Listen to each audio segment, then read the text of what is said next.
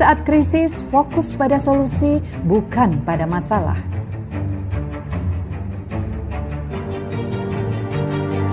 Kerjakan apa yang kamu cintai, hal ini akan membuatmu tangguh karena kamu menciptakan kebahagiaanmu. Temukan tim, di masa seperti ini banyak yang merasa senasib sepenanggungan, saatnya cari teman. Bagikan kebaikanmu, sekarang saatnya berbagi apa yang kamu miliki tidak harus berupa materi, bisa juga tentang semangat diri. Bahagialah karena bahagia bukan suatu harus berjalan baik, tapi bagaimana kita bisa merespon dengan cara yang lebih baik. Selamat datang di obrolan dapur ibu.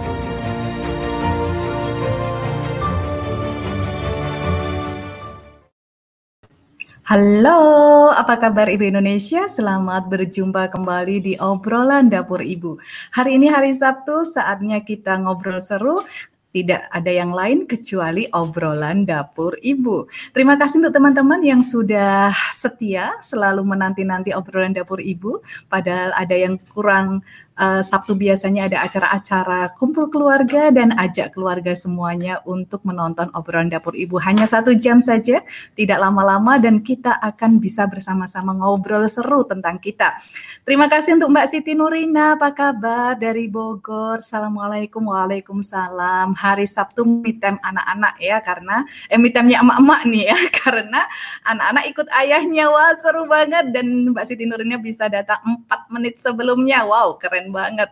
Yang presisi-presisi nih datang tepat 10, jam 10 tepat. Apa kabar Mbak Resi? Alhamdulillah bisa menyimak lagi. Ada Fikroh Waila. Halo Fikroh, apa kabar? Dan ada Adin. Halo Adin di Solo. Terima kasih sudah hadir di sini.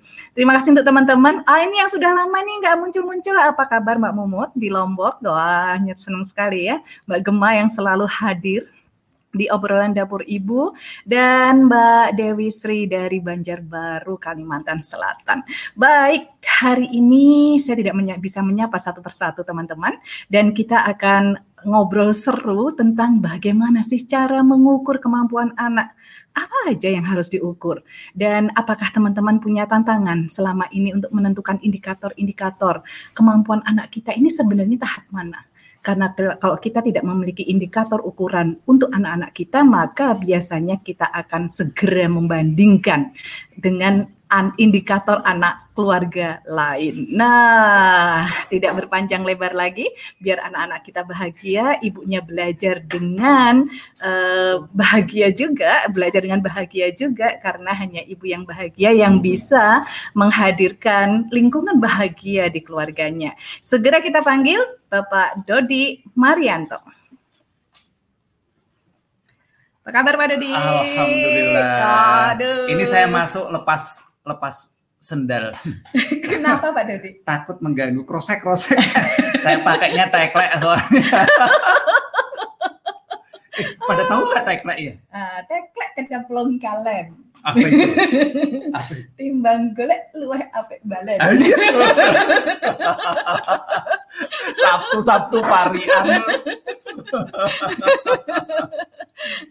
Teklek itu bahagia yang dari apa, kayu ya. Kayu. Uh, jadi kalau masuk kan lotrek, lotrek, lotrek, lotrek gitu. Nanti Iya, seperti nanti- ada back soundnya gitu. Betul, dan saya cuma udah seperti Studio kok ada. Ini repot lagi kok tiba-tiba. Assalamualaikum terus ya. Belanja nggak bu? Belanja.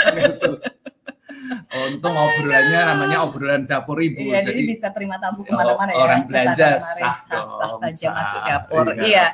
Pak Dodi, Sabtu seru. Wah, Sabtu seru dengan tema yang baru gitu kan, tema yang baru. Luar Ini ada- biasa. Aduh. Ini keterampilan berbahasa Indonesia yang luar biasa. Hasil dari pelajaran bahasa Indonesia. Karena- Berapa tahun, Bun? Eh, dari kelas 6, eh kelas 6, SD 6 tahun ya. SMP 3 tahun, SMA 3 tahun. Kuliah enggak ada pelajaran bahasa Indonesia Oh, nggak kayaknya. ada? Enggak ada. Oh, aku Gitu. ada masih. Oh, masih ya. Terus Masih. saya belajar belajar gaya-gaya kayak gini ini cuma dari SD aja sih Pak Dodi. Oh, SD? Ya, cuma satu aja. Kolo kulo kelas kalih kulo kilak kolang kaling kalih konco konco kulo gitu kan. Gitu kan. Itu bahasa Jawa. Itu bahasa Jawa di terus nanti untuk oh iya bisa kakak kakak kakak semuanya ya. Terus bikin bahasa Indonesia gitu itu Bahasa Indonesia apa? apa ya? Kak kak kuku kakek kakakku kaku kaku kak. Oh, bagus bagus. Kalau aku karena ya anak anak masjid ya, oh. Uh, jadi taunya a i u ba Oh. gitu. aku bisa terusin juga itu. Eh gimana? u an ani a naminal mu nima i an ani a. Wah pinter kan aku juga anak masjid aduh lo tahu kan Mbak Restu? Tuh kalung kulo kali kaleng kalian kulo aduh. Teklek kalau dibayar tangkelek kalau dibayar kum eh masalah eh mbak ini mbak mbak Betty tangkelek kalau dibayar kumbuh bu. Taklek itu tangkelek gitu ya. Bukan, itu bukan di Payakumbuh dong. Kalau tangkelek itu, tangkelek itu di Payakumbuh. dibayar kumbuh. Kalau mbak ini apa di sana mbak? Gitu kan. oke oke oke. Kembali ke topik gitu ya. Jadi ada apa judulnya itu Pak Dodi, bagaimana mengukur kemampuan anak. Emang ngapain sih Pak Dodi diukur-ukur gitu ya? Iya, iya. Ibu yang bikin judul ya, ibu yang jawab. Kenapa sih? Kadang kita ini terlalu sering loh orang tua itu mengukur gitu kan. Mengukur tapi kadang karena nggak ngerti indikator pengukurannya. Jadi bingung gitu. Saya, saya. Yang mau diukur apa juga Ya. bingung gitu. Ibu pertanyaan satu belum dijawab, sudah merambah ke pertanyaan berikutnya. Coba kalau jadi host itu, ya list of questionnya itu disiapkan. Bukan yang satu belum sudah meronjol aja sama pertanyaan yang lain. Kan sama- Diulangi, Coba jadi lupa sekarang. lupa nggak dicatat. Ayo. Ini kan Sabtu.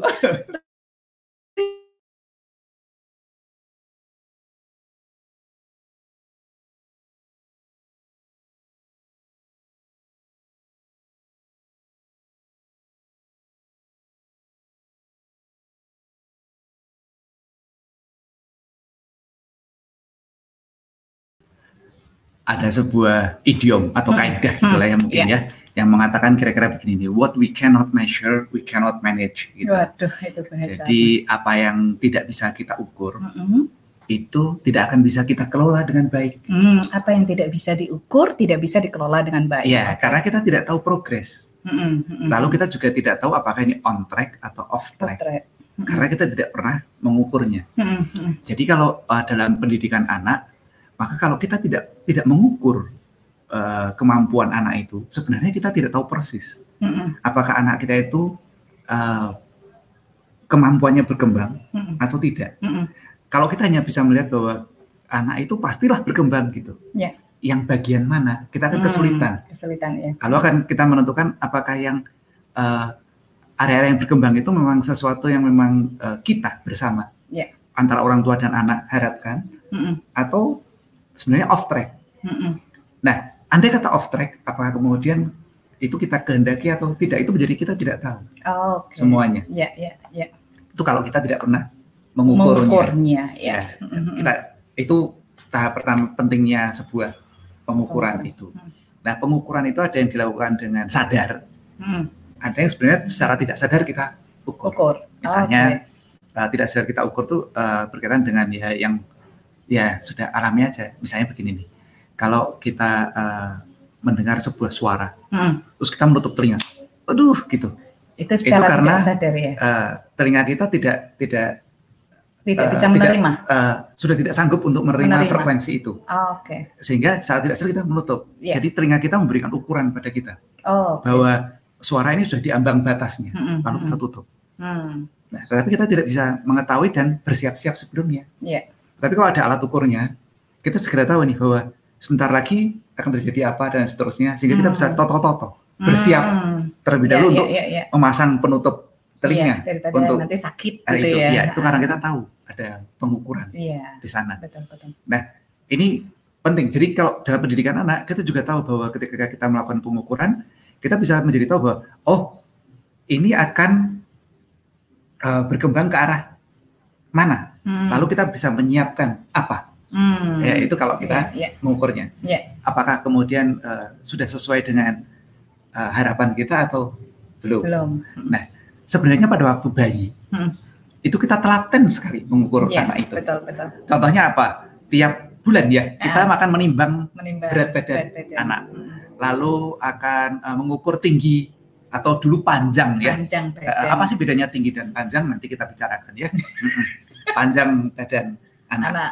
gitu. Uh. Kemudian lalu kita menuliskannya dalam chart itu apa grafik ya, grafik KMS uh, grafik tumbuh itu. kembang anak itu ya. ya sehingga kita bisa tahu tuh anak kita apakah uh, sesuai dengan uh, tingkat ke pertumbuhan yang sehat ya, ya. atau kurang Ber, ya. artinya anak kita bertumbuh secara tidak sehat ya. atau over ya dan gampang banget itu. mereka itu kalau berbicara kalau saat ibu-ibu masih punya bayi itu ya, ya. itu uh, sudah di hijau nih sekarang. Ya. Sudah di kuning, wah gitu kan. Betul. Enak ngomongnya Aduh, gitu. Aduh merah anakku. Nah, kan kita bisa segera melakukan apa? Begitu kita tahu iya. merah, kita akan segera ke rumah sakit. Iya betul. Karena ada sesuatu yang perlu ditangani secara khusus. Iya. Nah misalkan seperti itu. Jadi kita menjadi tahu. Ya. Ketika anak kita berada di bawah, seperti sekarang cucu saya itu, uh, wah satu bulan ini hanya naik 100 naik 100 gram. Nanti mulai besok aku akan tambah lemak. Uh -uh. Saya tanya tuh, eh ngapain harus dimasakin pakai santan-santan? Nambah lemak bapak, uh -uh. supaya nanti badannya tumbuh lebih tinggi. Oh oke, okay. jadi menjadi tahu langkah, langkah apa yang, apa yang harus diperlukan karena mengukur. Uh -uh. Nah, uh, pengukuran itu menjadi kemudian agak agak apa? Kita abai, hmm. Tidak lagi melakukan setelah justru lewat masa dua tahun menyusui itu. Hmm, iya betul betul. Iya, uh, ya dulu itu memang salah satu keuntungannya adalah pertama alat ukurnya disediakan. Iya. Standarnya disediakan. Ada semuanya. Lalu kita agak dipaksa untuk hmm. melakukan pengukuran. Karena sebulan sekali harus ke posyandu. Iya, gitu kan. bahkan kan. kalau sampai anak kita tidak melakukan imunisasi sesuai standarnya, uh -uh. orang tuanya akan kena teguran. Iya, betul. Jadi ini uh, ada sedikit paksaan untuk kita melakukan pengukuran. Uh, nah, akhirnya kita tertib. Lalu setelah nggak ada lagi yang memaksa, udah mulai kembali lagi. kita jadi nggak tertib lagi. iya, Terlebih betul. lagi kemudian bahwa ternyata alat ukurnya juga tidak disediakan. Iya. Padahal sebenarnya kalau Bunda mau sedikit ngulik, ada loh pemerintah menyediakan alat-alat ukurnya, alat tumbuh kembang anak pada usia uh, di bawah lima tahun, iya. uh, di bawah berapa? Berikutnya itu 10 tahun atau berapa tuh ya, mm -hmm. itu ada itu proses pertumbuhan anak-anak ini. Kalau teman-teman ikut konferensi ibu profesional kemarin tuh ada yang khusus membahas tentang tahap perkembangan pertumbuhan anak yeah. gitu ya. Uh, jadi nanti boleh tuh dibuka di yeah. uh, websitenya yeah. Diknas tentang uh, tumbuh kembang anak ini baik secara fisik maupun secara uh, pertumbuhan kejiwaannya apa yeah. mentalnya. Mentalnya sudah disediakan. Ayo yeah. jangan jangan malas untuk yeah mengukur. itu lagi. Uh, itu proses sederhana yeah. pengukuran. Itu yeah. nilai penting dari pengukuran. Mm. Nah, kemudian kalau kita berbicara tentang pengukuran, berarti ada sesuatu yang perlu diukur. Yeah. Nah, memang makin uh, bertambah usia anak, itu hal yang perlu diukur makin banyak kompleksitasnya, mm. makin tinggi tingkat kompleksitasnya, yeah, yeah. makin banyak hal yang harus diukur dan diamati. Nah, sehingga kita sebagai orang tua memang perlu uh, membekali diri untuk hal-hal yang lebih memadai hmm. untuk hmm. bisa mendampingi hmm. anak-anak hmm. dalam bertumbuh dan berkembang. Hmm. Beruntung memang kuliah saya ini, sekolah saya adalah urusannya ukur mengukur, ukur, ya. sehingga hal yang kadang eh, kadang-kadang agak rumit untuk di di uh, diukur hmm. itu justru bagi kami adalah tantangan yeah. karena salah satu hal yang uh, apa uh, perlu kami lakukan adalah bagaimana mengukur sesuatu yang sampai saat ini belum bisa diukur. diukur ya. Artinya apa kemudian? Kita perlu tahu dulu nih apa yang mau kita ukur. Hmm, hmm. Jadi subjek pengukurannya apa? Kemudian uh, besaran ya, besarannya yeah, itu yeah. apa? Kemudian setelah itu uh, kita akan uh, menggunakan apa namanya? ukuran apa? Hmm. Apa namanya itu? Uh, satuan pengu satuan, satuan ukurannya apa? apa? Hmm Kemudian kita akan menentukan alat ukurnya apa Iya. dan bagaimana cara melakukannya. Melakukannya. Mm-mm. Lalu setelah itu mendapatkan datanya, bagaimana kemudian kita akan membaca Mm-mm. data itu mengambil keputusan dari data ya Betul. dengan membaca data dengan membaca, ya. kemudian kita melakukan analisis. Mm-mm. Ya, keren ya. Memang Mm-mm. gitu sih. Mestinya kan kalau kita kuliah kita mestinya keren dong. Mm-mm, Kalau. Eh, kita sudah kuliah dan ternyata keluarga kita nggak keren, ya ada yang keliru ada nih. yang salah itu pasti. Ha-ha. Apalagi kalau kuliahnya sudah sampai S3 Mm-mm. dan ternyata nggak keren juga me- mengelola rumah. Keluarganya ya. Iya. Dapurnya juga Mm-mm. tidak se- tidak lebih menarik dari Mm-mm. dapur-dapur yang biasa. Itu tantangan buat kita. Eh, saya mau challenge teman-teman sekalian dalam hal ini karena kami kami eh, suka sekali untuk me- melakukan challenge ini. Iya. Dulu Bu Septi itu di tahun berapa ya ketika NS dan ARA itu masih usia tiga, tiga empat eh, anak-anak mulai homeschool enam enam enam tujuh tahun Iya, enam, Iya. enam tahun. Eh, itu anak-anak mulai homeschool. Mm-mm. Kami disidang oleh teman-teman saya, seangkatan saya, sekelas Mm-mm, saya. mm-mm. Karena ini teman-temannya ahli pengukuran. gitu Iya. kan. Diundang ke rumahnya, lalu ya itu disidang itu Mm-mm. untuk mempertanggungjawabkan. Lalu tega-teganya kamu nggak nyekolahin anak, Anak, gitu. Saya anak. bilang bukan saya nggak menyekolahkan mereka yang memilih untuk itu. Nggak terima mereka saya dicecar itu. Tetapi yang menarik buat Septi ternyata bukan masalah persoalan itu. Dia dari tadi nengok-nengok karena eh, beberapa teman yang berad- eh, yang ikut dalam diskusi itu ada yang di Belanda dan di Amerika. Terus Lalu- kita nggak ngobrol bareng ya, Ah. kita waktu itu tahun berapa itu tahun Ah, 2003. Iya kurang lebih 2003. 2003 itu sudah Di rumahnya tuh dia dari dari Septi udah keren. Septi dari tadi tuh ternyata yang dicari apa? Kabel. Ini nggak ada kabelnya, gimana bisa bisa ngobrol, Ngobrol internetnya jalan ya? semuanya Sementara ya. waktu itu internet kami masih 08 masih dicolokin Oh, itu gitu yang kan. pakai dicolokin ke telepon itu. Iya. Jadi kabelnya masih centang perenang ke sana Ah, kemari. ah, ah, ah. Nah, lalu eh, saya bilang sama saya, ini salah satu temanku yang memang dari dulu itu eh, demen banget urusan IT. Itu. Eh, dulu dia juga ngambil eh, spesifikasinya di apa sistem otomatik dan kontrol. Hmm. Dan jadi a- pengetahuannya kuliahnya itu eh, termanifestasi apa? Iya. Ter- terwujud, di dalam, dalam rumahnya. Heeh. Wah, saya bilang gini, rumah kita nanti juga musik itu ya Mas ya? Itu kami belum punya rumah. Ya. punya rumah tapi udah udah Dan semangat ya, semangat nanti kan rumah gitu ya Mas ya? Anu, Saya cuma bilang, iya, iya, gitu sambil ngepat ya Allah. masih mikir untuk makan besok kalau Iya. Itu betul-betul tantangan buat harga diri seorang laki-laki. gitu. Lagi.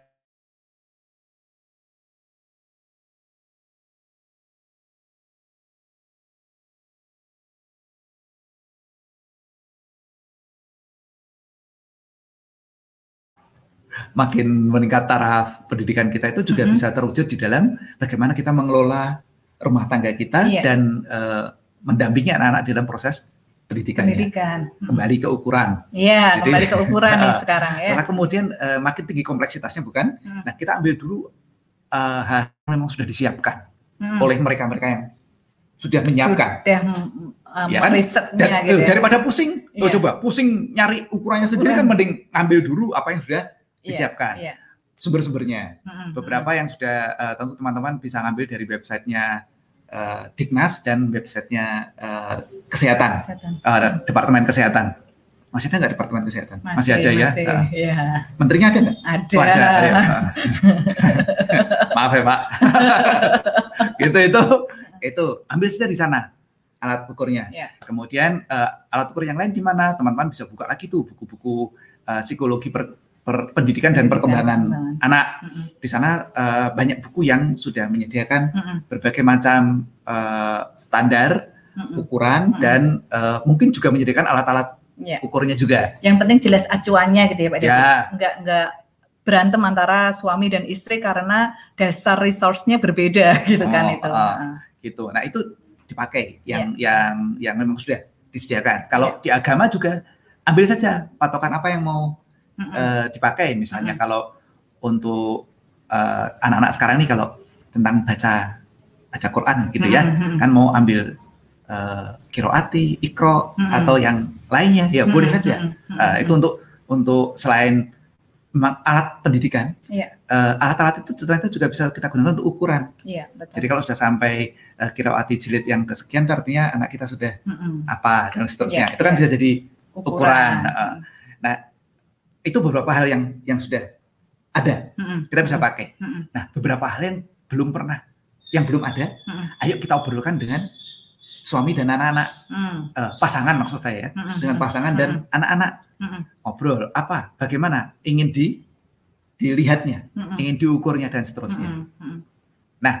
Kemudian setelah itu mulai dipilih uh, sarana atau metode pengukurannya, Iya. medianya apa dan seterusnya. Mm-mm. Uh, dan itu bisa bisa kita obrolkan, Oke. bukan sesuatu yang yang harus dirahasiakan dan lain sebagainya. Mm. Lalu hasilnya juga bisa diobrolkan bareng. Paparkan ya Mm-mm. untuk diskusi bahan diskusi gitu Ah. ya. Nah, beberapa metode yang mungkin Bapak dan Ibu kenal di antaranya adalah tes. Hmm. Tes itu adalah uh, alat ukur. Ukur. Jadi uh, cara mengukur dan alat ukur Oh, iya. itu ada pada tes. Mm-mm. Eh, kalau di sekolah berarti tes eh, ulangan harian, Akhir tes semester. semesteran, Iya. tengah semester, Itu itu alat ukur alat ya. ukur. Mm-mm. Kemudian hasil pengukurannya terlihat pada nilai. Hmm. Itu yang dipakai Iya. oleh eh, sekolah Mm-mm. dengan segala eh, berbagai cara yang lainnya. Mm-mm. Kemudian eh, ada juga yang melalui pengamatan. Hmm. Itu biasanya pada yang paling rajin adalah teman-teman guru TK dan SD. Iya. Ya, guru SMP dan SMA sudah, tidak rajin, Sudahlah, sudahlah. eh, gitu. tidak rajin lagi melakukan pengamatan. Mm-mm. Teman-teman di guru SD dan TK, terima kasih ya para guru TK dan SD masih sangat rajin melakukan pengamatan, Pengamatan betul. sehingga kemudian punya catatan dan menyampaikannya kepada orang tua. orang tua Mm-mm. catatannya itu. Mm-mm. Jadi proses pengamatan itu adalah proses pengukuran. Pengukuran. Nah, jadi yang diamati apa saja itu kan ada ada kisi-kisinya Iya, iya. apa saja yang harus diamati dan bagaimana cara mengamatinya, Mm-mm. lalu bagaimana cara menyampaikannya. Hmm. Sehingga kualitas hasil pengukuran itu ditentukan oleh apa? Oleh pemahaman terhadap kisi-kisi itu, Iya. lalu seberapa intensif pengukurannya dan berkaitan dengan faktor sang pengukur itu. Hmm. Jadi ke kepiawaian ya Betul. oleh sang pengukur dalam uh, melakukan pengukuran. Hmm. Kemudian pencatatannya dan analisisnya juga bergantung kepada yang bersangkutan dan hasilnya seperti apa itu akan sangat sangat bergantung kepada bagaimana proses obrolan Hmm. antara orang tua dan uh, sang pengukur. Uh, dalam hal ini guru. Mm-mm. Mm-mm. Nah, itu tes pengamatan Hmm. itu adalah hasil uh, proses pengukuran. Pengukuran. Kemudian uh, kami di rumah saya saya di rumah itu Saya. saya ya, Saya. Oke, oke. itu menyukai uh, untuk melakukan pengukuran melalui presentasi. Mm-mm. Betul. Jadi saya tidak di, di rumah saya tidak melakukan tes pada anak-anak. Mm-mm. Saya tidak minta mereka untuk uh, menyelesaikan soal-soal yang saya buat, Mm-mm. tapi saya lebih suka mereka melakukan presentasi. Iya. Nah, presentasi itu memberikan saya banyak banyak eh, Masukan gitu ya. iya input atas eh, apa yang telah mereka lakukan. Saya Mm-mm. punya banyak catatan dari sebuah presentasi. Mm-mm. Mulai presentasi kecil sederhana dari yang sederhana sampai yang kompleksitasnya makin lama makin Jadi Naik. kesiapannya itu diukur ketika anak mulai menyampaikan ke orang tuanya, Pak, aku mau presentasi. eh boleh Itu itu berarti bisa. boleh. Ataukah kita yang eh, menentukan? Eh, kalau gitu. itu tergantung pada bagaimana style masing-masing keluarga. Oke. Eh, kalau kami menyukai bahwa anak-anak akan eh, kami akan bertanya, kapan nih presentasi? Sudah siap? Nah kalau mereka siap, kami siap duduk dan me- Hmm. melakukannya. Iya. Itu eh, contoh contoh eh, melakukannya. Tapi juga boleh orang tua, ayo minggu depan presentasi ya. Hmm. Nah itu memberikan target, Ya, boleh ya, saja. ya. Hmm. Saya paling suka kalau melihat anak-anak presentasi di hadapan orang lain. Orang lain. Ya, Betul. jadi ketika anak-anak itu dapat eh, salah satu keberuntungan kami adalah anak-anak sesekali diundang untuk ngobrol dengan satu komunitas tertentu. Nah, pada saat Pasti mereka ikut ya. Gitu. pada saat mereka presentasi di hadapan orang lain, saya apa pun yang jadwal yang sudah ada, Iya. saya akan berupaya mengosongkan waktu itu dan hadir pada saat anak-anak presentasi. Karena itu kesempatan ya. Itu Pak. kesempatan mendapatkan feedback, Feedback. yang banyak sekali luar Hmm, biasa. hmm, hmm. Salah satu hal yang yang akan menarik adalah ketika mereka merespon pertanyaan. Hmm. Karena pertanyaannya pasti bukan datang dari saya yang sudah Iya. saya susun dengan baik dan manis-manis, Hmm, hmm, tapi datang orang yang mungkin tidak tidak mengerti sama sekali tentang apa yang sedang Iya. disampaikan Iya. atau sangat ahli di bidang itu. Iya, iya, iya. Dan itu sangat menarik untuk Iya. mendapatkan eh, Kan konsep struktur feedback. berpikirnya ya terusan kalau Akan saat sangat menjawab terlihat, itu. ya. Ha, ha, ha. nanti kita akan melihat tuh apa saja yang bisa kita dapatkan dari eh, eh, saat anak-anak presentasi. Hmm. Salah satu yang sangat sangat saya sukai adalah eh, struktur berpikir mereka akan akan bisa kita lihat pada Hmm. saat eh, mereka melakukan presentasi dan eh, merespon aneka pertanyaan. Pertanyaan. Hmm. itu. Kemudian eh, selain presentasi yang saya sukai adalah me- membenturkan mereka dalam proyek, Hmm. proyek-proyek keluarga kami Iya, iya, menyebutnya. iya, iya. Dalam proyek keluarga itu kita akan mendapatkan banyak feedback, banyak sekali ukuran. Karena banyak perbenturan. Ya, banyak per- kita kalau project itu seru serunya ada banyak perbenturan itu soalnya. Iya. Iya. Dan itu hal yang sangat menarik. Kita akan mendapatkan banyak feedback yang objektif, Iya. jauh lebih bagus dibandingkan dengan aneka macam tes, Tes. Iya. yang Nggak bisa yang lainnya. dibuat-buat ya Pak ya Betul. soalnya saat Eh, project itu. Saya memakai salah satu project anak saya. Ini yang masih ada soalnya, yang lainnya sudah mulai tua itu. Projectnya Aras, Mu- Mus, project itu kaosnya sudah jadi tipis. itu eh, ayaan tahu. sudah tahun berapa? 2008 2008. arah itu. Ini project dari Elan kaosnya masih bagus. Masih bagus. masih bisa saya pakai. Ini di bawah bimbingan pamannya eh, Mas Singgih Kartono. Kartono. ya terima kasih Mas Singgih sudah eh, menemani anak-anak Mm-mm, bertumbuh dan mm-mm. berkembang ini salah satu proyeknya yang kemudian eh, membawanya eh, untuk presentasi di Jepang, Jepang. waktu itu Mm-mm. dan menarik sekali untuk untuk mendapatkan aneka macam eh, feedback, Feedback. dari Mm-mm. dari proyek keluarga Mm-mm, itu nah itu beberapa hal yang bisa dilakukan tentu saja masih banyak Iya. yang lainnya Iya. yang bisa kita lakukan di antaranya seperti mendapatkan eh, umpan balik dari temannya, Iya. dari orang eh, orang tua dari temannya, Mm-mm, mm-mm. atau dari adik-adiknya, Mm-mm, kakak-kakaknya. mm-mm. Oh, banyak sekali yang bisa kita dapatkan. Tetapi Iya. yang penting apa? Ketika kita mengukur, kita jadi tahu progres Hmm, betul. sesuatu. Nah, pertanyaan adalah begini. Progres apa? Iya. Kita tahu tidak? Apanya ini Apa yang, yang mau kita lihat? diukur gitu kan? Betul. Oh, berhitung. Berarti Mm-mm. dia sudah makin yang tadinya bisa berhitung 1 sampai 10, sekarang sudah bisa berhitung 1 sampai 100. Misalnya itu. Iya. betul. Jelas kan? Mm-mm. yang diukur. Nah, Mm-mm. ketika kompleksitasnya makin tinggi, maka kita juga akan menentukan apa yang diukur. Ukur. Ha-ha. Nah, Untuk hal yang yang semacam karakter itu kan eh, relatif sulit Sulit untuk untuk diukur, untuk ya. melihat apakah ini nilainya 100, Mm-mm. nilainya 200, Mm-mm. 300 atau 400, Iya, skala iya. 1000 nih ya. Iya. Eh, gitu kita ak- tidak tidak mudah untuk Mm-mm. menentukan hal semacam Mm-mm. itu. Sehingga kami memang kemudian eh, hal yang tidak bisa dikuantifikasi, Mm-mm. tentu saja, tentu saja kami akan melihatnya secara kualitatif Kualitatif. yang seperti apa. Nah, Mm-mm. itu nanti kita akan eh, mengolah bagaimana menyajikannya untuk menjadi bahan obrolan bersama dengan anak-anak, Hmm. sehingga bisa kita kita, ketahui juga Mm-mm. eh, naik atau turunnya, Turun. hilang atau tumbuhnya, Mm-mm. Itu Mm-mm. bisa kita bisa kita ketahui. Iya, iya. Tapi yang penting dulu adalah kita tahu apa Mm-mm. yang mau diukur. kita ukur. Iya. Jangan sampai mau mama sedang mengamati apa sih? Ya apa sajalah yang kelihatan. Oh ya nggak bisa gitu. Iya. Untuk karakter kami kadang-kadang hanya memilih satu dua karakter dalam setahun. Mm-mm.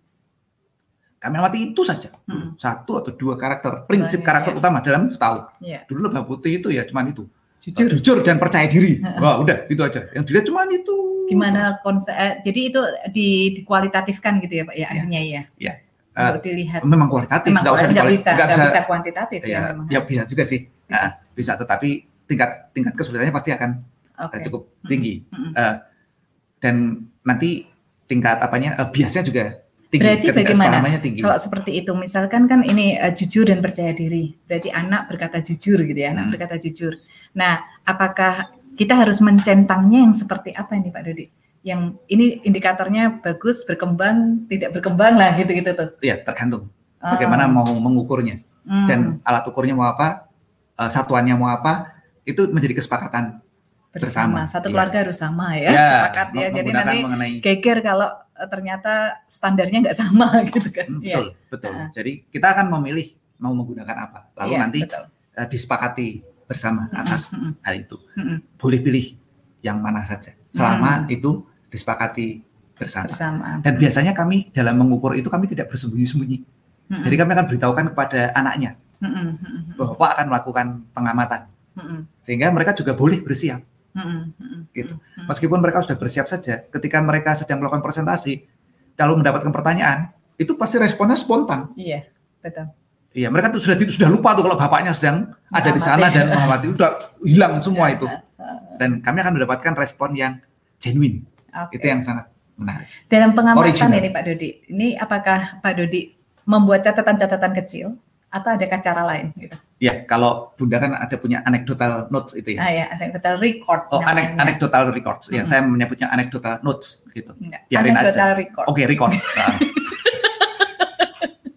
kita akur kok. Heeh, gitu. Jadi setiap kita menemukan sesuatu kita membuat catatan. Iya. Ah, Sehingga kemudian kita bisa eh, mendiskusikannya berdasarkan catatan Hmm. gitu. Meskipun saya memiliki photographic memory. itu kan aku. Oh iya, punya. Bunda lupa, lupa tiba-tiba mungkin nular ya Bunda ya, Nular. nular. Karena karakter itu hanya bisa tidak bisa didapatkan di dalam kelas. Siap. Hanya bisa ditularkan. Oke, itulah kira-kira se- sepotongan Iya, iya, pendek iya, iya. mengenai uh, pengukuran. Betul. Nanti kita akan tentu saja untuk masalah pengukuran ini, ini hanya sebuah pengantar pendek Awal ya. untuk bisa melakukannya. Mm-mm. Saya kuliah uh, Kuliahnya lama. lama loh. Kuliahnya untuk lama. mengukur sesuatu yang yang jelas kelihatan tuh secara Iya, fisik. iya, iya, iya, iya. Ini kita sedang belajar mengukur sesuatu yang nggak kelihatan. gitu. Ada juga yang kelihatan, ada yang Fisik tidak. ya. Jadi, uh, uh, kan seperti panjang, Mm-mm. anak kan kelihatan, Iya, betul. berat betul. badan anak kelihatan. Iya. Tetapi ada juga yang sifatnya uh, lebih lebih tidak tidak mudah untuk mengukurnya seperti karakter Iya, semacam itu itu. itu. Nanti kita masuk di episode itu tuh. Apalagi kalau sudah nanti kita ngomong, apakah kita juga perlu mengukur iman? Wah, Eh, serem deh kalau udah gitu. Jadi kalau item-item itu kesepakatan kita ya, Pak ya. Orang tua dan anak gitu ya. ya, Untuk Iya. apa apa yang perlu gitu kan. Iya. Karena masing-masing keluarga kan berbeda gitu. iya Mm-mm. betul Iya, iya, iya. betul. Nah, ini ada Mbak ah tamu kita kemarin ini di This is me. Oh, Wah, Mbak Anissa Eh, Mbak. Novita, Mbak Vivi namanya, Pak. yang biarin aja Nisa juga boleh. Vivi. Oh Vivi ini. Oh Vivi. Vivi, ya. Kami akur kok. Nah,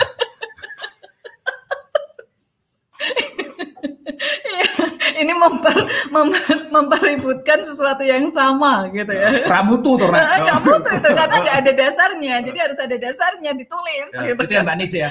Eh Mbak Vivi. Ya, Vivi. Eh, Nis. Vivi. Nah, Mengukur perkembangan untuk mengambil keputusan stimulus selanjutnya data driven banget Bu. Nah ini keluarga satu ini keren banget ini Pak ya. like Mbak Vivi. Karena Like. menggunakan data untuk mengambil keputusan di dalam keluarganya, gitu Ya, kan, untuk ah. keluarganya, untuk anaknya, kemudian membuat knowledge management, Wah, itu, itu, keren, itu keren banget. keren banget. Satu aja pesan saya untuk masalah data itu. Data itu kering Mbak Vivi. Iya, Jadi Mm-mm. eh, kalau kita hanya membicarakannya berkaitan dengan data itu kesannya jadi dingin. iya betul. apa, eh, kurang ada gairah dan emosinya. Memang Ya. kadang-kadang perlu ada bumbu-bumbu dikit di dalamnya itu. betul. Dan barangkali itu nanti akan ketemu ketika kita sebenarnya tidak bisa mengukurnya secara eksak. Hmm. Sehingga eh, eh, di sana nanti yang serunya itu. Tapi Iya. yang Mbak Vivi lakukan itu keren banget Iya, bahwa iya. kita berbicara mengenai segala sesuatu itu berdasarkan data dan data, fakta. iya. Dan nggak eh, ngikutin tren gitu loh. Jadinya kan, kalau wah ya, ya lagi tren ilmu ini, lagi tren ilmu lihat kembali nih, oh ternyata kita nggak perlu gitu kan. Suami istri meskipun aktivitasnya berbeda-beda, tapi melihat data yang sama gitu kan, itu yang Eh, Ya. itu keren. itu itu Keren. yang bagus banget. Yang penting adalah bahwa cara itu cocok buat berdua. Mm-mm. Jangan sampai kemudian eh, memaksakan sebuah cara kepada pasangannya. Ayah nggak pakai data fakta. Terus semua disuruh bikin spreadsheet. Itu ayahnya langsung pusing nanti. Di kantor sudah suruh ngadepin spreadsheet di rumah. harus ngecekin lagi data, bikin pie chart dan sebagainya. Pusing nanti. Nggak apa-apa. Eh, nanti gunakan style yang cocok pada Iya, masing-masing iya, keluarga. iya. Beruntung bahwa eh, Mbak Vivi dan suami ini sama-sama menyukai angka dan Saya data. juga beruntung karena tidak dipaksa Pak Dodi mengukur. Ya, tapi Bunda ini keren. Keren, kami akur. karena nggak ada yang mengukur ya. Kak Septi apa kabar? Nah iya setelah lepas posyandu bablas gitu kan. Ah iya ada tentang tumbang, tumbuh kembang anak di Diksnasia di PKKBN juga ada tapi kok ya itu astagfirullah malesnya nih loh. Padahal BKKBN itu uh, teman teman teman satu satu kamar gitu. ini dapat ini. BKKBN itu apanya? NKKBKK. Jauh ya? NKKBN. Beda, jauh ya.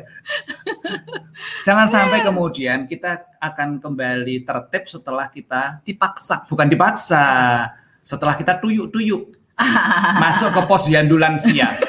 Nanti oh, pos iya. lansia kita akan tertib lagi karena akan diminta, iya, karena diminta nimbang lagi tekanan, tekanan darah, darah dicekin iya, lagi, tertib lagi, baru tertib lagi. Tertib setelah tuyuk-tuyuk. Nah, itu kan nggak enak itu. Hati ya. Oh.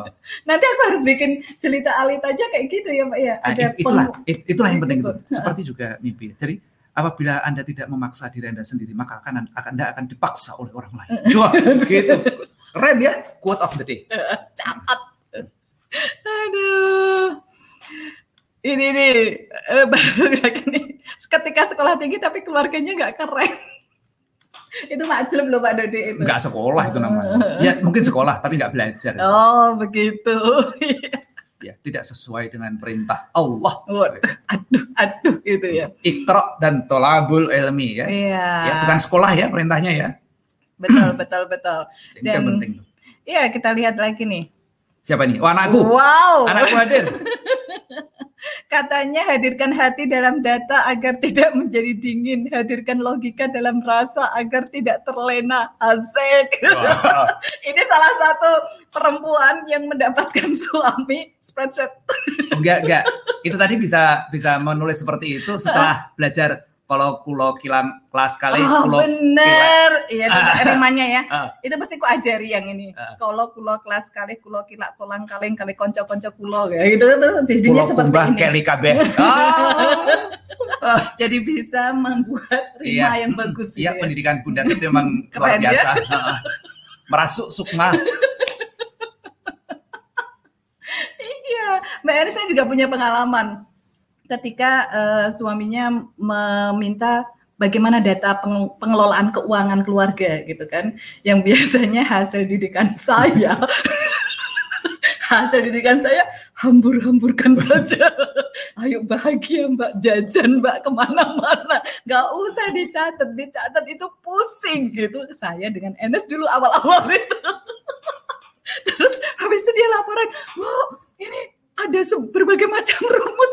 Dimasukkan data ini dimasukkan data ini dimasukkan data ini dimasukkan data ini. Saya cuma bilang rasain. Siapa suruh? Milih suami anak IF nyari suami ITB rasain lo gitu. IF lagi? Iya. Aduh ya sudah sudah bisanya IF -uh. ya itu dinamika. Ibu profesional. Oke. okay. Berikutnya. Pak De, Pak De, Pak De itu. Oh, ada Pak De. Halo, apa kabar Pak De? Oh, Pak De ini juga nih punya catatan perkembangan kaulan sampai usia 2 tahun tulis tangan. Wah, keren. Dan Pak Ade loh yang menjalankannya loh. Oh. Wah. Pujiannya buat Pak De aja. Bude biar nyari pujian yang lain. Aduh, mantap bener. Dan nanti tunggu bukunya Pak De. Oh, yes, tentang yes. itu. Iya. Adin, apa kabar Din? Izin bertanya Ibu dan Bapak, bagaimana menyampaikan hasil analisis kami agar tidak menyinggung perasaan anak? Sambil ngobrol aja, Din. Hmm. Sambil ngeteh, ya, ya. nyemil-nyemil mari gitu. Iya, betul, betul. Lalu betul. mulai ngobrol santai. Uh, disampaikannya bukan seperti penyampaian uh, paparan presentasi. Itu apa rekapitulasi pemilu ya Din ya, bukan gitu loh. Gitu. Iya, dapat contoh juga tuh kalau di komunitas tuh gitu Pak, kalau mau menyampaikan presentasi CVV itu tadi uh, barbecue, ya kita barbekyunan ah, pakai kostum-kostum. Ah, Padahal itu mau menyampaikan data sebenarnya gitu kan itu. Itu sangat menarik. Hasil membaca data gitu kan. Nah, teman-teman bisa Nanti bisa mencoba. Gunakan berbagai macam cara, lalu lihat mana yang menghasilkan hasil yang sangat uh, sesuai harapan hmm. dan mendapatkan respon terbaik dari anggota keluarga. Ya, ya, nah, ya, lalu ya. gunakan metode-metode serupa hmm. dengan berbagai macam variasinya. Hmm. Itu aja. Iya. Oke, lanjut ke Fikro. Apa kabar Fikro?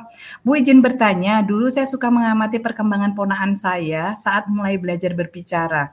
Saat menemukan hal baru yang dilakukan, saya suka mencatatnya dan menyampaikannya pada sepupu saya yaitu ibunya. Dulu ibu suka mencatat dalam angka atau deskriptif.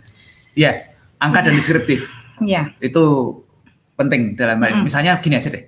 Ketika eh, anak kita sakit, eh, anak saya, Enes, Mm-mm. Ara, Elan sakit gitu. Hmm. Bunda ini akan segera ambil kertas dan bikin catatan berapa suhu tubuhnya eh, pada jam berapa diukur, Mm-mm. kemudian muntah pada jam berapa, Mm-mm. eh, warna muntahnya Mm-mm. seperti apa itu di- dituliskan. Mm-mm. Termasuk itu tadi warna muntah itu kan deskripsi ya, Iya.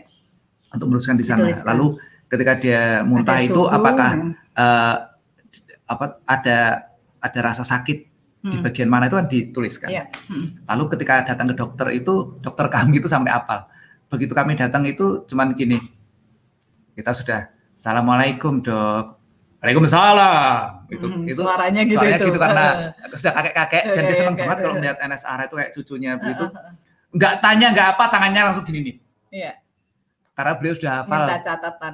Pasti kami membawa catatan. Mm. Dan beliau tinggal baca catatan itu catatan. Mm. lalu sudah tanya-tanya dicek lagi sedikit kemudian ditanyain anaknya sambil menghibur begitu Mm. kemudian suntik ya wah zaman Nah, itu zaman itu suntik Ah. ya. Bismillah Eh, gitu itu Jadi eh, lebih lebih enak waktunya eh, lebih apa lebih berharga gitu. Ketemu dokter 30 menit itu cukup banget karena sudah ada data Iya. yang dibaca. Dan, Dan- itu kemarin cucu cucu juga mengalami hal yang sama. Enes melakukan itu dan dipuji oleh dokternya. Kandai kata semua ibu tuh bisa seperti ini. Terus saya bilang gini, neneknya pasti keren banget itu. balik lagi kesombongan tiada tara iya bener. Eh, karena kami tuh bawanya biasanya diselipkan dalam buku bu- buku apa dulu bu yang warna pink itu apa Eh, jambon dulu buku jambon tuh Eh, Tumbuh kembang anak itu. kembang anak, Ah. ya dari Cika itu dari kan. jika CK, CK, eh, atau Jepang. Jepang. eh, itu dulu bekerja sama dengan BKKBN itu menyiapkan buku satu itu ya. buku ya Dan buku itu baru awal-awal waktu NS Ara itu baru awalan project itu datang ke Indonesia gitu. iya. Jadi pas banget ya. Ah, jadi dokter itu eh, Mbah Kemal, dokter Kemal itu kan hmm. gini. Kalian itu beritahu tuh ibu-ibu itu suruh banyak nulis kayak gini. Jadi itu kami datang itu buku kami selalu dibuka lagi dari halaman satu. dari halaman satu. Padahal sudah kami su- sisipi Heeh, halaman ini yang tempat kami mencatat yang terakhir. heeh. Tetap aja dibuka dari awal lagi. Iya, betul karena senang lihat-lihat gitu Nah, kan. sampai ya. akhirnya kami tuh dapat wild card. Jadi kartu putih begitu. Iya. Jadi tiap kali kami datang, kami serahkan kartu itu, nanti nomor antrian kami tinggal nunggu dua berikutnya pasti kami masuk. Karena Mbak Kemal seneng banget sama catatan itu. Nah, karena catatan itu loh kami dapat wild card dari dokter itu. Jadi jam berapapun, antrian ke berapapun kami datang, kami akan Bisa dapat hadir, dia bisa bisa lebih datang. cepat dalam hal itu. Karena itu menyenangkan buat anak kita juga, Iya, meringankan betul. mereka. Jadi eh, memang ada catatan medis eh, Fikroh ya, itu ada yang eh, apa namanya Angka angka kuantitatif. kuantitatif, ada yang deskriptif tentang perkembangan, misal perkembangan karakternya, perkembangan eh, kognitifnya. Nah itu ada ada semuanya catatan-catatan itu Mm-mm. gitu. Ya. Oke, jadi ingat materi Bun Prof ya Bu, karakter itu ditularkan. Iya. Itu Pak Dodi, itu Pak Dodi yang kayak gitu itu. Karena memang eh, di ibu profesional itu itu pengalaman hidup kami. Jadi Iya. Eh, kami pengen apa ya kesalahan kami itu nggak usah diulang lagi. Iya, betul. Yang dulu itu sampai bunda nangis menghabiskan apa meteran, Meteran air, air. gitu itu jangan sampai terulang pada Iya. ibu-ibu. Iya. Eh, kami pengen juga anak-anak sulung terutama ya tentu saja juga dengan adik-adiknya Mm-mm. rata-ratanya Mm-mm. itu tidak mengalami eh, situasi yang terlalu berat seperti eh, kami dulu memperlakukan anak kami Iya. pada tahap-tahap awal, Awal. proses pertumbuhan kami sehingga kami punya harapan bahwa tentu saja nanti putra putri bapak dan ibu sekalian nanti akan melesat lebih tinggi lagi Mm-mm. jauh Amin, melampaui amin, amin. eh, yang yang bisa kami bayangkan Gak usah mengulangi kesalahan itu Mm-mm. pentingnya ya gitu. Mbak Nur Hasna Hasan apa kabar? Kan baru, Pak Bu, gimana membangun gairah anak menjalankan proyek yang selama ini mengenal dunia persekolahan yang model pembelajarannya minim proyek. justru itu justru karena mereka jarang, maka akan menyenangkan. Iya, betul. Mm. Dulu zaman saya kecil, kalau lebaran apa ditunggu? Lontong opor. Lontong opor ya, ayam ya Pak. Ayam. Iya, benar. Kenapa benar, sangat ditunggu-tunggu itu? Karena Hmm. sepanjang tahun kami tidak pernah makan ayam. Iya. mm-mm, Sehingga eh, lebaran menjadi istimewa. mm-mm. Kalau sekarang Bunda masih tetap berpegangan tentang ten- dengan lontong opor untuk untuk lebaran, Mm-mm. nggak menarik lagi buat anak-anak. Anak-anak tuh sekarang udah tiap hari bisa makan ayam. ayam. Jadi justru karena anak Bunda itu berada di persekolahan yang Mm-mm. minim melakukan proyek, Mm-mm. mereka akan mendapatkan sebuah sajian lontong opor dengan menjalankan proyek. Nah, sajikanlah proyeknya itu senikmat lontong opor yang Iya. hanya sekali setahun Iya. itu. Ditunggu-tunggu pasti. ya. Ditunggu-tunggu oleh anak-anak. Mm-mm. Ini akan sangat menarik. Mm-mm. Nah, bagaimana menyajikannya menarik? Mm-mm. Ya, belajar. Iya, iya, iya. Dulu ada kelasnya sih, Iya. ada School for Homeschool Facilitator. Facilitator. Kami menyelenggarakan model-model uh, Pembelajaran, pelatihan pembelajaran ya. semacam Mm-mm. itu. Ya, memang harus latihan untuk Iya. itu. Bisa menyajikannya menarik. Tetapi sesuatu yang yang eh, sesekali Mm-mm. Itu sangat berpotensi untuk sangat menarik betul. dilakukan. Dan ada juga kebalikannya loh Pak Dodi. Jadi ah, ini Mbak Resi ada ya, ah, putranya Mbak Resi ini kan terkenal ah, di rumahnya itu brandingnya adalah Omah Project. Omah Project itu semuanya dibuat sebagai project gitu kan. Nah ketika putra sulungnya datang itu, yuk kita tulis yuk ininya. Bu Septi boleh nggak nggak seperti itu gitu kan? Kenapa? Itu udah makanan tiap hari. Jadi Iya, jadi kalau- ada jeda itu menyenangkan ya, gitu kan. kalau sesekali itu akan sangat menyenangkan. Iya benar. Eh, tiap hari coba makan di restoran gitu. Nah, ah. Nanti kan juga bosan. Iya betul betul. Nah, Mm. justru karena di sekolah itu jarang dan hanya akan sesekali berada di rumah, proyek itu Iya. berpotensi menjadi sangat menyenangkan. Betul, betul. Ya. Lanjut ya Pak Dodi ya. Ya. Mbak Gemma Nur Habibah, apa kabar? Masya Allah Bu, yang dilakukan Bu Septi seputar pencatatan kondisi anak bahkan sampai muntahannya seperti yang saya pelajari di dunia lab. Wah ini nih lab ini. Hmm. Mbak Gemma nih Palembang. Sebagai ATLM. Apa itu Pak? Alat tenun bukan mesin. Eh bukan ya, ATBM itu ya. Cari tahu Mbak ATLM apa ya Mbak ya? Memang pengamatan itu penting Bu, baik makroskopis maupun mikroskopis. Coba bahasanya beda kan kalau di lab untuk Keren. menentukan diagnosa penyakit dan pengobatannya. betul. Gitu. Jadi Mm-mm. apa yang bunda-bunda pandang bagus di dunia persekolahan, di Iya. dunia kerja, di dunia organisasi dan lain sebagainya, mm-mm. ayo gunakan untuk kemaslahatan dan menjadikan keluarga kita makin baik dan unggul. Iya betul betul. Gitu. Jadi kami memang eh, bunda ketika membuat itu seperti menyusun laporan praktikum. Iya.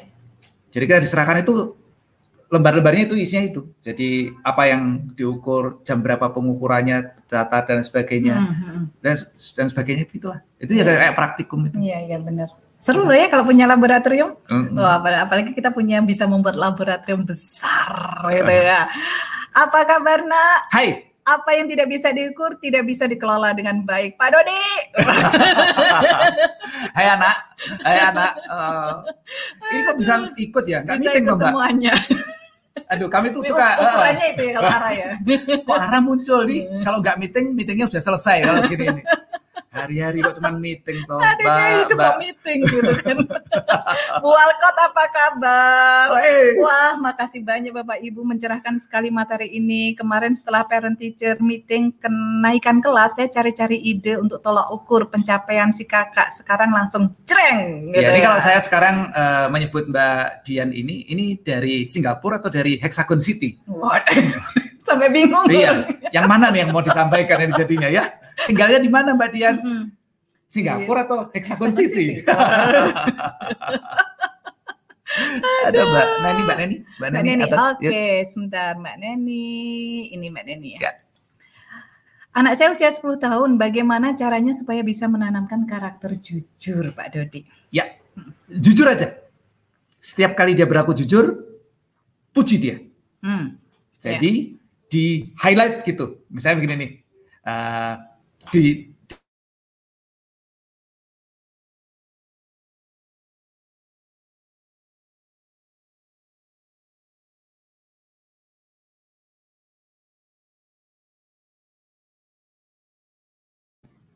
pulang langsung bilang, Bunda, Bunda, eh tadi belanjanya sekian, Hmm. uangnya tadi kan sekian, ini Hmm. sekian. Ah, alhamdulillah keren, anak Bunda jujur. Hmm. Bahkan kemudian kalau dia bilang gini, Bunda, saya ini nih, tadi aku pengen banget lihat es krim.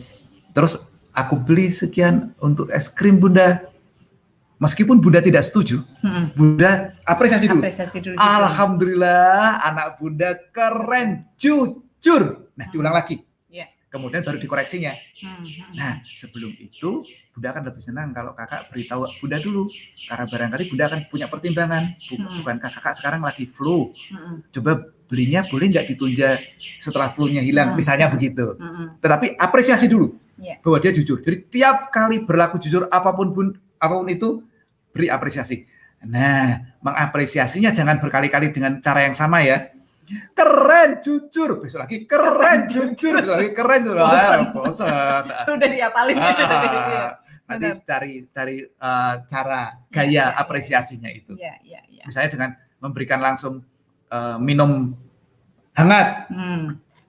Ya, Apa nih Bunda? Ini hadiah buat anak jujur. ya, terus di, Terus. di- apa apresiasi Ya. jujurnya ya. Dan jangan terlalu banyak mengkoreksi hal-hal yang belum bagusnya. Ya, Fokus saja pada fokus pada satu. untuk apresiasi. Mm-mm. Jadi jangan sampai kita pengennya sempurna semuanya. Mm-mm. Diri kita aja stres loh. Kalau misalkan kita akan mengukur 10 karakter diri untuk diri kita, itu nggak jadi-jadi. Tapi kalau satu dan jangan pikirkan yang lain dulu lah. Ini satu harus jadi dulu itu. Ya. Oh, ini Pak tadi Pak ah ahli teknologi laboratorium medik. Oh, analisis kesehatan Keren, keren. Keren, bukan Mbak tenun bukan mesin mentang-mentang di Palembang ya Mbak ya. gitu. Oke, jadi memang benar ini eh, pengukuran itu adalah menyebabkan ini ya Pak Dodi ya. Membuat kita lebih mindful dan aware saat menangani kondisi-kondisi, bikin kita nggak panikan dan Yes. mampu mengambil keputusan yang matang. Iya. Iya, Iya. karena berdasarkan data mengambil keputusannya itu. Iya. Mm-mm. Dan ketika kita melihat sesuatu itu dengan lebih jernih, memang akhirnya tadi kita nggak nggak jadi panik karena yang sering Benar. bikin panik itu bayangan, Iya, Yang bisa benar-benar. Mm-mm. hiperbolik dibandingkan Mm-mm, dengan kenyataannya. Mm-mm, mm-mm, mm-mm. Menakutkan bayangan Ah, itu ya. Ini Adin lagi nih Pak Dodi. Bagaimana cara mengukur kapasitasnya sudah mampu memiliki proyek pribadi? Ah, Hmm. Kerjain aja dulu. Nanti Adin akan menemukan titik dia sudah bisa bisa memegang proyek pribadi atau belum. Hmm. Kerjain aja dulu ya. Jadi nanti ada kesiapannya kalau sudah dilatihkan. Ah, latih ya. dulu. Mm. Nanti kalau sudah melatihkannya seperti apa, nanti boleh konsultasi, nggak apa-apa. Tetapi kalau belum dikerjakan, nanti saya beritahu pun malah bingung sendiri. Nanti pengen-pengen cepet ke sana. Ah, ah, jangan dulu, kerjain aja dulu. Iya, Dengan- Mulai dengan didampingi, terus Hmm. dampingi. iya. Dan itu enaknya, maka kita sering melatih teman-teman ketika datang konsultasi ke kami atau datang ke sini itu bukan bukan membicarakan masalah gitu. Masalah itu kan, aduh bu gimana bu yang ini gini gini gini. Tapi ini, apa yang sudah kamu lakukan? Coba lihat gitu. Sehingga ada datanya gitu, ada datanya. Oh yang ini berhasil, yang ini tidak berhasil, yang ini berhasil. Oke, berarti kita akan memikirkan yang ini. Ya. Nah itu lebih jadi dibandingkan kita saya nggak tahu bu harus gimana ya pulang dulu aja deh kalau nggak Ah. tahu gitu Ah, pulang dulu aja deh Iya, jalani dulu yang gitu kan. adalah cari tahu dulu aja kamu apa yang sudah kamu tahu dan Iya. sudah dikerjakan. Baru Iya. nanti kita bisa menentukan ke mana kita akan bergerak. lagi. betul betul betul ya itu lebih solut solutif ya Mbak Nur Hidayanti apa kabar Jilbab pusat itu udah kayak Bu Tejo. enggak ini jilbab Mbak Resi nih Oh, Mbak Resi Bunda Yanti IPK Kalsel hadir. Maaf Bu baru bisa nyimak. Wah senang masih sempat. Ya Alhamdulillah ya. Kemudian iya Mbak Nur apa kabar? Bu saya tertarik dengan laboratorium. Terus ada juga bikin tentang jarimatika Eh, kom eh kom bisa sih Bu? Oh kok ya mungkin ya. Oke. Kok bisa sih Bu? Ide awalnya dari mana dan usia berapa nak? Kita bisa kita lihat dia tertarik dan cocoknya bidang apa. Makasih Bapak Ibu. Oh, itu laboratorium di rumah itu maksudnya. Oh. Iya, iya, iya, benar-benar. Jadi gini Mbak Nur, kita ini eh, seneng dengan laboratorium. Kemudian laboratoriumnya apa sih? Ruangan khusus, eh, apa namanya tempat ngop, tempat ngumpul, dikasih tempelan kertas-kertas flip chart gitu kan. Nah itu untuk apa? Untuk main bareng di situ, main bareng, kemudian nemu apa sesuatu yang yang, wih ketemu nih. Biasanya kan kalau kita ketemu itu nggak segera dicatat, sehingga setelah selesai lupa. Nah akhirnya saya karena ada selalu ada spidol dan selalu ada flip chart. Kalau ketemu langsung ditulis, ini ini bagus banget. Nah ini, ya kita bikin lagu ini. Oh ada lagu, tulis lagi. Oh saya aku seneng yang seperti ini. Oh tulis lagi. Apa yang seneng? Penambahannya gimana? Pengurangannya gimana? Terus itu tiga tahun kalau dulu jari matika. Jadi setelah jadi kalau bangun tidur tuh saya excited sekali gitu. Hah, nerusin laboratorium lagi, nerusin laboratorium lagi. Nah itu apa ya seru gitu karena ke laboratorium kan kayaknya keren nih Pak pakai jas gitu. kalau dulu di sekolah gitu kan masuk laboratorium kan kayaknya keren banget nah saya juga pakai baju-baju kayak gitu kostum-kostum jadi gini Mbak Nur menjelang tidur Bunda itu excited ketemu saya bangun tidur excitednya ketemu anak-anak gitu. Saya nih coba-coba diginikan coba diginikan Hai, hai. Aduh, jadi gitu Mbak. Jadi selalu seru deh, seru untuk me memaknai rutinitas sebenarnya dengan sesuatu yang uh, lebih bermakna gitu ya. Oke, berikutnya. Bagaimana mengatasi anak malas Mbak Nur Aini? Ya. Gimana mengatasi anak malas ya? Dengan cara rajin, Mbak. Hmm, betul-betul. Cuman begitu. Hanya gitu ya? Iya. Hmm. Jadi uh, malas itu akan hilang kalau kita rajin. Rajin rajin itu bagaimana? Begini caranya. Kalau kita malas bergerak kan kita uh, bangun tidur malas-malasan, mm maka harus kita lakukan segera bangun, pegang sapu, nyapu. Nyapu. Mm. Nah, nanti kita akan menjadi kalau begitu kita udah nyapu, mal malasnya pasti hilang. Mm. Karena apa? Kita rajin. Mm. Gitu. Nah, apa itu hal sederhana yang segera bisa dilakukan, yang sepele untuk melakukan itu? Mm bangun aras-arasan apa tidur aras-arasan apa yang harus dilakukan malas-malasan hmm. baru kan bangun wudhu sholat anda ya. kan rajin iya betul karena malasnya pasti hilang iya nggak usah mikir ya gimana caranya uh, rajin ya usah. gitu. ya. lakukan hal yang sederhana yang segera bisa dilakukan untuk menggeser malas itu jadi malas itu tidak bisa disembuhkan hanya bisa diganti saja hmm ya yeah. switch nah, nah gitu ya, ya begitu anda rajin malasnya pasti hilang gitu. Begitu malas, rajinnya hilang ya. nanti. Ya. Jadi uh, itu hanya tinggal begitu tuh. Nah latihannya apa? Dengan pemantik yang sederhana, kecil-kecil dan disukai. Enak kan kalau bicara dengan ahli data pengukuran, nggak berbunga-bunga, gitu kan langsung ya udah itu aja. Gitu kan. Simple dan bisa dilakukan gitu.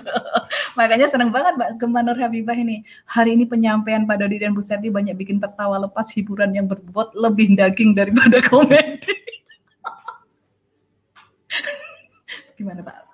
Dari sisi pengukuran. Gak apa, itu kan feedback. Feedback oh, itu harus feedback. diterima. Oh, diterima. Habis itu, kelegoan menerima feedback ya dan ah. bahagianya seperti eh, apa. Salah satu hal yang ya. nanti di dalam setelah proses pengukuran itu terjadi itu adalah bahwa bagaimana kita menyampaikan uh, aneka macam hasil ukuran, ukuran. kita itu dengan uh, menyenangkan. menyenangkan sehingga semua pihak itu ketika menerimanya itu nunggu-nunggu lagi iya. untuk terjadinya semacam Enggak, itu emosi nggak tiap kali diajak ngeteh ah diadili nih kita uh -uh. begitu muncul teh itu aduh kita ini dinilai nih dinilai nih diadili uh -uh. oh sudah semacam itu kayak deg-degan kalau terima raport itu ya. ah siapa yang terima raport bahagia? Enggak ada loh yang terima ada. raport Bahkan bahagia. 10 terbesar itu pun enggak bahagia ketika terima iya. raport. Yang nanti Bukan. dipanggil namanya itu ya. Uh, uh, uh, itu ketika terima raport enggak iya, iya, bahagia. Iya, iya, iya. Heran saya adalah hal yang tidak membuat kita bahagia, kita ulang-ulang sepanjang terus menerus sepanjang tahun iya, ya. Uh, se, apa setiap tahun sepanjang hidup. Iya, betul betul betul iya. betul. Bu cari hal yang membahagiakan iya, gitu ya. Aduh. Paling bawah tadi apa, Bu? Oh, paling bawah. Iya. Ada Mbak Elo malas tidak bisa disembuhkan tapi diganti dengan aktivitas sederhana yang disukai. Oh, yeah. gitu ya Mbak. Iya, ya, sebuah ya. penutup yang sangat baik pada jam yeah. 11.00. Yeah. Terima kasih dan yang perlu di-highlight adalah ini tadi yang disampaikan quote-nya Pak Dodi, apa yang tidak bisa diukur tidak bisa dikelola dengan baik. Terima kasih ya. Anak. Maka selamat teman-teman untuk um, berdiskusi kepada timnya kepada pasangan dan anak-anak untuk apa saja sih yang perlu kita ukur dalam keluarga ini sehingga dari tahun ke tahun itu kita mengetahui progresnya. Nah, penting untuk ngobrol bareng dengan suasana santai meskipun yang disampaikan adalah fakta dan data. Terima kasih. Assalamualaikum warahmatullahi wabarakatuh. Waalaikumsalam warahmatullahi wabarakatuh.